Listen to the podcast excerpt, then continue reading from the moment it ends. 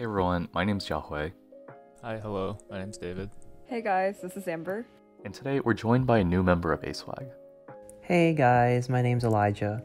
On today's episode, we'll be discussing something very near and dear to ASWAG, the movie about Remy the cooking rat, Ratatouille. Through the lens of Ratatouille, we'll be discussing Remy, the model mino-rat-y myth, and neoliberal rat-ism. Welcome to The bAASement. How how does this like tie into like model minority myth? Okay, so fair question. Uh, so it started off as a couple memes around Ratatouille, something something strawberry, something something grapes. Uh, but eventually we realized that there's a lot more to Ratatouille than we originally thought. Uh, kind of the theories and things we've been analyzing just as a organization, we realized could easily be applied to Ratatouille. Uh, that also started off as a joke. The more we looked into it, the more we realized that it actually has a lot of validity and it makes uh, an easy analogy in ways that we can kind of analyze uh, specifically Asian American identity politics, like the model minority myth, neoliberalism, all these things uh, kind of uh, reflect themselves in Ratatouille. So we've kind of taken Remy as like the poster child, as like the model minority. Yeah, and just to give some info on what the model minority myth entails for anyone listening who isn't familiar with the terminology, the model minority myth pushes the idea that Asian Americans are, as the name suggests, models. This is the stereotypes about being whiz kids, good at math, doctors, etc. Asian Americans are generally seen as like a successful minority. And can someone explain why we're critical of that perception? So, the model minority myth pushes the idea of like, if these good minorities can be successful, why can't you? And this idea is like heavily influenced by meritocracy. Um, it ignores the class history separating educated and technically skilled Asian immigrants from other minority groups and other Asian groups. Um, and this consequently also erases like Asian groups with different histories, some of which include refugees, undocumented immigrants, low income Asians, the history of Asian ethnic enclaves, etc. In like my experience, model minority myth has been very much used as like the idea that Asian Americans as a model minority or something to aspire to be. Like this is what like a minority should be in the United States. So very much so in terms of like look at how successful these Asian immigrants are in the United States. Look how successful like these second, third generation Asians are. And using that to kind of hold it against other minority groups. I always knew that like the model minority myth was detrimental to me like as an Asian American because I felt like I was always subject to like other people's judgment. But I really thought that was like all it was. But the reality is that like the model minority myth is rooted in more than just Asian stereotypes or putting pressure on Asians or Asians just being sad. Um, it's also rooted in anti-blackness, and this part of the model minority myth is often overlooked. Yeah, and so getting at why exactly we see Remy as the model minority, um, as the model minority, if you will. In the context of Ratatouille, Remy very much fills this niche of a rat who's exceptionalized through his labor, and he embraces that, which sets him against the other rats throughout the movie. Of course, it's not one to one. Remy is one individual rat being compared to rats as a whole, whereas with the model minority myth, it's the identity of Asian American that's being constructed. But overall, it fits into this idea of exceptionalizing certain groups and certain people based on labor under capitalism and leveraging that against other groups of people in order to uphold systems of inequality and oppression. Yeah, it's also how like they treat Remy throughout the movie because obviously he's like the main character, which is like protagonist energy. But anyway, it's also just kind of how like Remy throughout the entire movie is kind of like heralded as like the like good rat versus like the bad rat, which comes up a lot in terms of like the commune and how they treat like Linguini at first is like oh, like you're a rat like I'm gonna throw you like I have to kill you, and then it's only because that he's able to cook, and they kind of like use this like he's seen as useful to like human society. Therefore, like Linguini chooses not to kill him. Yeah, and Remy fully buys into this. Um, there's this one scene where the rats are like, Remy, you gotta give us food from the kitchen because we're rats. And Remy's like, no, you're not getting into this kitchen because stealing is bad, which doesn't make sense because, you know, they're rats. They're not going to like pay for it. But that is to say that Remy embraces his model minority status and he uses it against the other rats rather than engaging in rat solidarity. And in that sense, Remy is the Asian American who has like embraced the model minority status and like upholds the structures of capitalism of anti-blackness because they are exceptionalized by society and they buy into that. And I think this is a good segue to talk about Ratatouille and neoliberalism. So, we've pretty much already touched upon this in our discussion of the model minority myth, of how labor is central to the model minority myth. But to put it in explicit terms, can someone explain what neoliberalism is and how it ties into our discussion of Ratatouille and the model minority myth. So, like Elaijah, uh, kind of pull you back in, you mentioned like you learned about neoliberalism in like your focus classes. Like, what did you guys kind of talk about? Because I know in like my experience at like Duke, they definitely didn't talk about neoliberalism. From my from what I learned in my classes, like neoliberalism is very much in the context of is like framing this idea that your value in society like your value in society is relative to the amount of labor and what you can give in terms of labor to society and it's very much rooted in capitalism this idea that we we as a society will value those who can present a high value of labor or a high value of some maybe in another word productivity to society. And therefore those who are not able to demonstrate that same level of labor are less valued.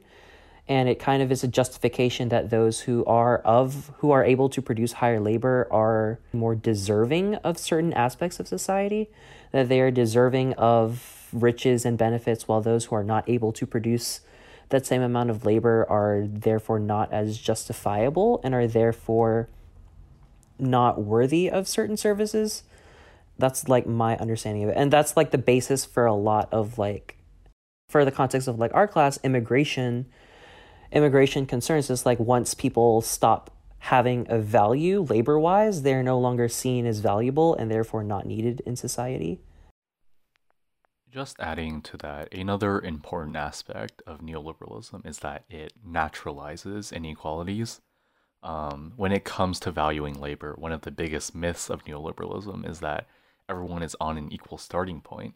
It's a tired saying that I'm sure many of us have already heard that we need to pull ourselves up by the bootstraps. Um, under neoliberalism, supposedly all you need to succeed in life, in society, is to just work hard and you'll be successful. But this ignores the systemic inequalities, the structures of racism, anti blackness, and white supremacy, and the long history of oppression on which America and the Western world are founded.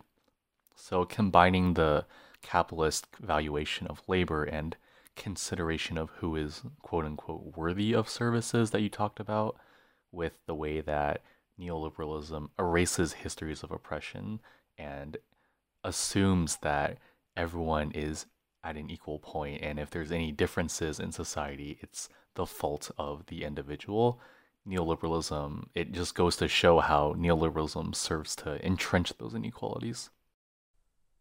No, yeah, that makes a lot of sense. Especially like if we're gonna bring in Ratatouille again, like we we've established that like Remy is the model minority, uh, but in terms of like how the movie kind of portrays him, like we we obviously he's like heralded as this like minority or model, but throughout the entire movie, the other like rodents are very much seen as like dirty, like literally dirty or literally like lesser than, just because they don't have the capacity to be as productive as Remy in like this idea of being able to cook.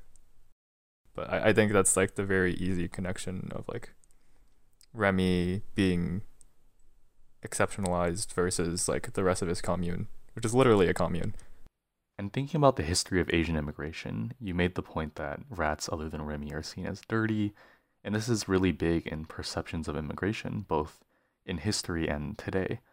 Um, early Asian immigrants and Asian workers were characterized as dirty or diseased and just generally incompatible with Western white values, which became a lot of the basis for subsequent exclusion acts. But at the same time, they were drawn there by capitalists who turned to immigrants as a source of cheap and exploitable labor. And in the post 1965 Immigration Act system, certain specific Asian immigrants who were able to access the class channels of immigration through education or technical skill are now seen as the good model minority immigrants and leveraged against other immigrants, including other Asian immigrants and other minorities. So, in exclusion and inclusion, we can see how our concepts of like immigration and um, labor are all tied to how exploitable you are under capitalism. Another thing that you mentioned was comparing Remy the individual to the rat commune, which touches on another important aspect of neoliberalism. So, could you speak more on neoliberalism and individualism? Yeah. So one of the largest, uh, the idea, one of the largest ideological aspects of neoliberalism is the idea of individualism. So, especially in the case of Ratatouille, it's the idea that individual like freedoms and privileges and performance uh, is like the ideal that like that's what you should strive for versus the idea of uh, well rat socialism rat communism uh, in the beginning of the movie it's very much shown that like remy his his dad runs this rat commune and that's where like the entire like rat community lives and remy is a pivotal role in that in the sense of he sniffs out poison uh, but he decides to abandon his entire community for his personal dream of becoming a cook. So this plays into the idea that uh, Remy's like personal aspirations and his individual goals are better than any or like the thing to strive for. So he kind of has his ability to throw everything away. Yeah, like Remy's job was literally making sure his whole rat commune wasn't poisoned, and we as the audience are supposed to think like, oh man, Remy's dad just doesn't get it. But um, this neoliberal individualism can be seen in tangible ways in society and policy today. There's things like Reaganomics, which really codified neoliberal policy, cutting social services because apparently it was like holding back the individual, or Joe Biden in the middle of this COVID pandemic saying that people don't want handouts, they want to work.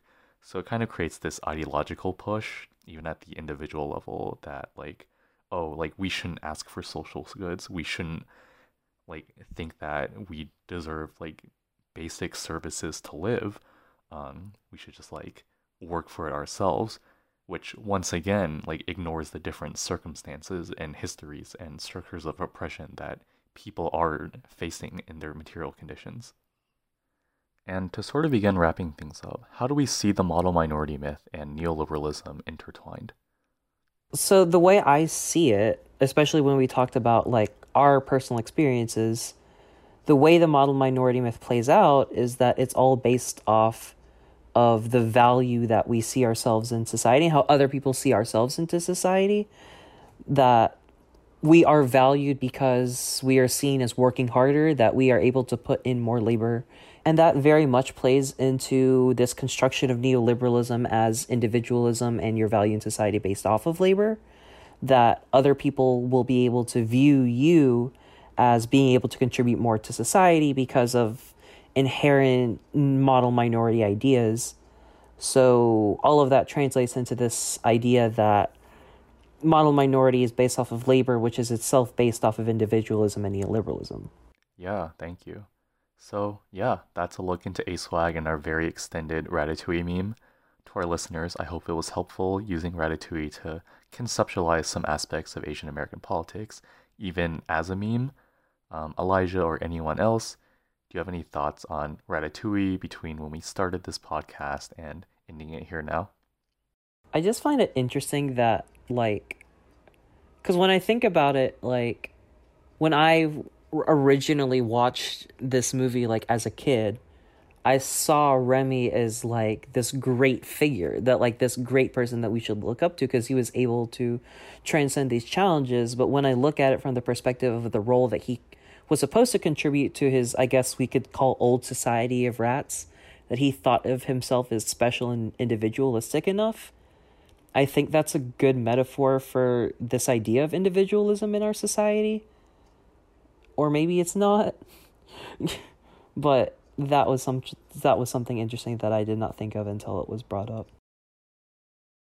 Yeah, th- this entire time, uh, ASWAG, we've spent a very long time talking about Ratatouille, and we even watched it a couple times. And each time, we kind of discover more and more things about Ratatouille that kind of reflective of the things that we see in real life, both the good and bad, mainly the bad.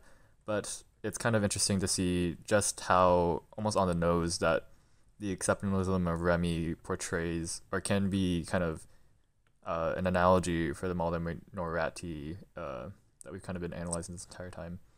And all of this is to say that uh, even though you know Ratatouille is just animated Pixar movie, uh, it's kind of reflective of how you know art imitates life, and you know life is sad or sad sad reality. So.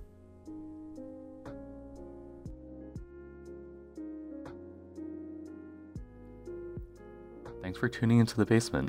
To stay up to date on our podcast, hit that follow button. You can follow us at aswag.duke on Instagram, at dukeaswag on Twitter, and at aasduke on Facebook. If you'd like to contact us, our email is aasduke at gmail.com. All these will be included in our podcast description.